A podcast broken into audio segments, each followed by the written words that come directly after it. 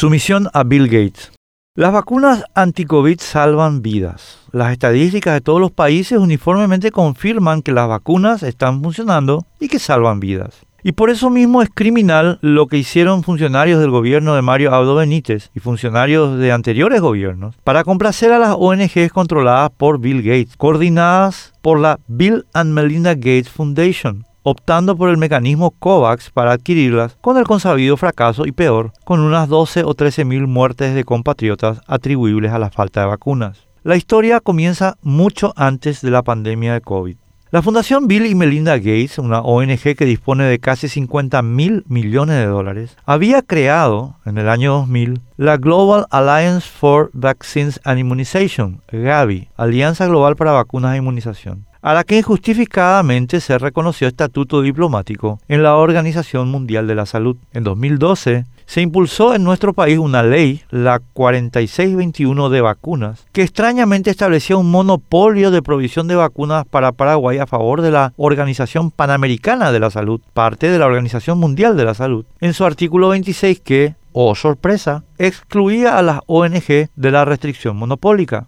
El 19 de enero de 2017, en el foro de Davos, una organización absolutamente privada dirigida por jefes de ONG, se lanzó una Coalition for Epidemic Preparedness Innovation, CEPI, Coalición para Preparar Innovaciones para Pandemias, con una donación de 460 millones de dólares proveída por los gobiernos de Alemania, Japón y Noruega y sobre todo por la Fundación Bill y Melinda Gates. En abril de 2020, la Unión Europea, la Organización Mundial de la Salud y Francia lanzaron la iniciativa COVID-19 Vaccines Global Access, COVAX, acceso global a vacunas contra COVID-19, que pusieron bajo la dirección de Bill Gates a través de Gavi y CEPI. En junio de 2020, Paraguay ingresó a COVAX por medio del fondo rotatorio de la Organización Panamericana de la Salud. No logré encontrar los términos de este acuerdo que contiene cláusulas rescisorias leoninas, pero este acuerdo es el que se alegó para no comprar vacunas anti-COVID en oferentes privados, según nos lo confirmó en entrevista en la 7:30 AM ABC Cardinal el 9 de junio pasado el ministro Federico González, quien dijo que él nada tuvo que ver con esa decisión y que no hay actas de gabinete que documenten la misma.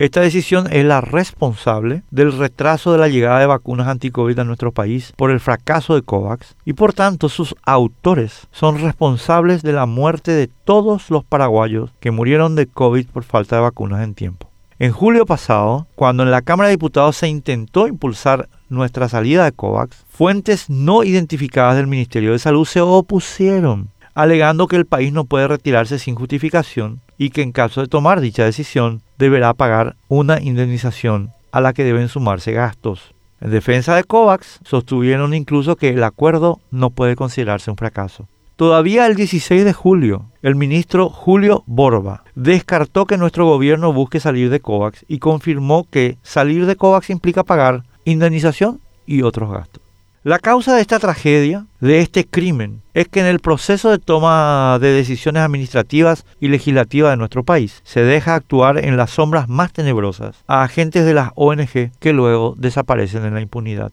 Tenemos que saber quiénes firmaron nuestra sumisión a Bill Gates.